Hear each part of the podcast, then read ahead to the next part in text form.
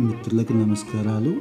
మీరు వింటున్న కథ తులసి తాంబూలం సత్యం శంకరం నుంచి రచించిన అమరావతి కథల నుంచి. వర్షం విడవకుండా కురుస్తోంది. ఆకాశంలోని మేఘాలన్నీ అమరావతిని చుట్టుముట్టాయి. జోరున భోరున కురుస్తున్న ఆ వర్షంలో మూడో ప్రాకారం మంటపంలోంచి వామనాచారులు తదేకంగా పెద్ద బజారు వైపు చూస్తున్నాడు. కళ్ళు విచ్చుకు గాలిస్తున్నాడు మనిషి కోసం.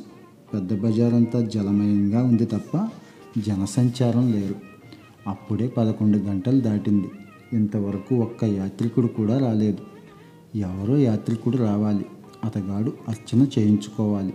తనకు రూపాయి ఇవ్వాలి. ఆ రూపాయితో బియ్యం తెచ్చి వండితేనే స్వామికి నివేదన వామనయ్య దంపతులకు భోజనమును. వామనాచార్యులు భార్య తాయారమ్మ కిందటి రాత్రే ఇన్ని అటుకులు బెల్లం ఉడికించి విస్తట్లో వడ్డించి ఈ పూటతో అటుకులు అయిపోయాయి అంది. బియ్యం నిండుకున్నాయి సరే సరే రేపటికి అటుకులు కూడా లేవని అర్థమైంది వామనాచార్యులకి. అందుకే ఉదయం నుంచి యాత్రికుల కోసం ఎదురు చూస్తున్నాడు వర్షం తగ్గేట్టు లేదు. ఇంత తుఫాన్లో భక్తులు ఎవరు వస్తారు వామనాచార్యులు ఆశగా పెద్ద బజారు వంకే చూస్తున్నాడు. దూరంగా రెండు గొడుగులు. ఆచార్యులు కళ్ళల్లో ఆశ. కూర లేకపోతే పర్వాలేదు. పచ్చడేసుకు తినొచ్చు. గొడుగులు స్పష్టంగా కనిపిస్తున్నాయి. అమ్మ ఒక్కళ్ళు కాదు ఇద్దరు. రెండు రూపాయలు దొరికితే ఇవాళకే కాదు. రేపటి గురించిన చింత కూడా ఉండదు. గొడుగులు ఇంకా ముందుకొచ్చి చటుక్కున ఇళ్ళలోకి దూరిపోయాయి. వాళ్ళు యాత్రికులు కాదు వామనాచార్యులు కుంగిపోయి చతికిలబడ్డాడు. పన్నెండు దాటుతోంది. వామనాచార్యులకి ఆశ చన్నగిల్లుతోంది నీరసం వస్తోంది. వేణుగోపాల నీకు ఇంత వర్షంలో గన్నేరు పూలు తీసుకొచ్చి పూజ చేశానే? మందారమాల అల్లి మెళ్ళో వేశానే దానికి ఫలం నాకు పస్తా అనుకున్నాడు. అంతలో పెద్ద బజారు చివరన ఒక గొడుగు వామదాచారులు కళ్ళు ఆశగా చూశాయి. గొడుగు మరీ దగ్గరకు వస్తుంది చేతిలో సంచి తప్పకుండా యాత్రికుడే. గొడుగు గాలిగోపురం దగ్గరకు వచ్చింది అంత వర్షాన్ని లెక్క చేయకుండా వామనాచార్యులు మెట్లు దిగి రయ్యన పరిగెత్తుకొచ్చాడు. ఆ యాత్రికుడు కొబ్బరికాయలు కొంటుంటే అయ్యవారి గుళ్ళో ఒకటి అమ్మవారి గుళ్ళో ఒకటి. క్షేత్రపాలకుడు వేణుగోపాల స్వామికి కూడా ఇంకో కొబ్బరికాయ తీసుకోండి అయ్యా అన్నాడు. ఆ యాత్రికుడు రెండు కొబ్బరికాయలు పళ్ళు తీసుకొని ముందుకు నడుస్తుంటే అతని వెనకాలే క్షేత్రపాలకుడు వేణుగోపాల స్వామి పై ప్రాకారంలో నండయ్యా అంటున్నాడు వామనయ్య. ఆ యాత్రికుడు ప్రదక్షిణం చేస్తుంటే వెంట వెంటనే అట్టి పెట్టుకొని తిరుగుతూ క్షేత్రపాలకుడు వేణుగోపాల స్వామి గుడి ఇదేనండయ్యా అన్నాడు.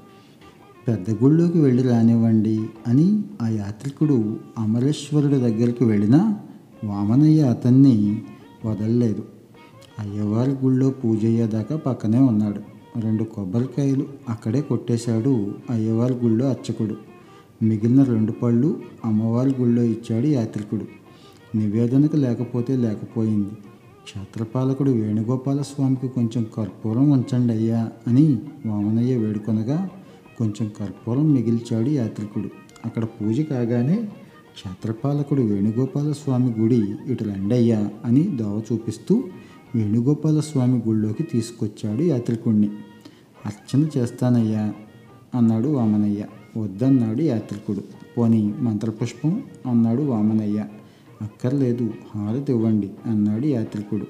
అయినా సరే గోత్రనామాలతో అర్చన చేసి మహాభక్తితో హారతిచ్చాడు వామనయ్య. ఆ యాత్రికుడు సంతోషించి అర్ధ రూపాయి పాదుకలు పళ్ళెంలో వేశాడు. ఫోన్లే ఒక పూట ముద్ద పెట్టాడు స్వామి అని తృప్తిపడుతున్న వామనయ్యకి పెద్ద గుళ్ళో గంట మోగటం వినిపించింది. ఇంకో యాత్రికుడేమోనని ఆశపడ్డాడు వామనయ్య. ఇంతలో వానయ్యేది వరదయ్యేది దేవుణ్ణి చూడకుండా భోంచెయ్యనుగా అన్న చిల్లర కొట్టు సుబ్బయ్య గొంతు వేణుగోపాల స్వామి గుళ్ళోకి వస్తూనే స్వామి అని గంట మోగించి చేతులు జోడించి నిలబడ్డాడు సుబ్బయ్య.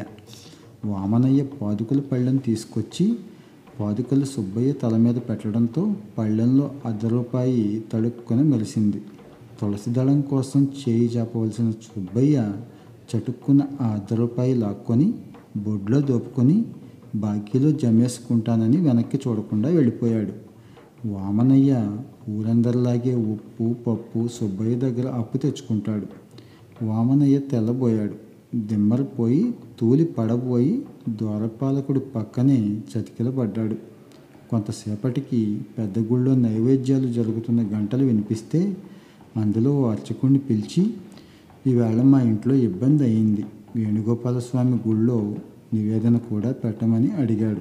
అతగాడు నివేదన పూర్తి చేసి వెళ్ళినా వామనయ్య అక్కడి నుంచి కదలలేదు. కొంతసేపటికి ఆగని ఆ వర్షంలోనే నడుస్తూ నీరసంగా ఇంటికొచ్చాడు. తాయారమ్మ తులసి పూజ చేసుకొని ఇంట్లోకి వస్తోంది భర్త చేతిలోనూ ఏమీ లేదు. చెంగున ఏమీ లేదు. పీట వాల్చుకొని కూర్చోవలసిన ఆయన మంచం వాల్చుకోవడంతో అర్థమైంది ఆమెకు. వామనయ్య దగ్గరికి వచ్చి తీర్థం ఇచ్చి నాలుగు తులసి దళాలు వామనయ్య చేతిలో పెట్టింది. చెవుల్లో పెట్టుకోవాల్సిన తులసి దళాలు వామనయ్య నోట్లో వేసుకుని నమలటం మొదలెట్టాడు. ఎదురుగా స్తంభానికి ఆనుకు కూర్చున్న తాయారమ్మ కూడా తులసి దళాలు నములుతోంది. వాళ్ళు దళాలు ఎలా నములుతున్నారంటే సుష్టుగా పిండి వంటలతో భోంచేసి తృప్తిగా తాంబూలం నమిలినట్లు నములుతున్నారు. అలా నములుతూ ఒకళ్ళని చూసి ఒకళ్ళు నవ్వుకున్నారు. వామనయ్య గోపాల అంటే తాయారమ్మ వేణుగోపాల అంది. తులసి దళాలు నమలగా నమలగా వాళ్ళ నోళ్ళు పండాయి.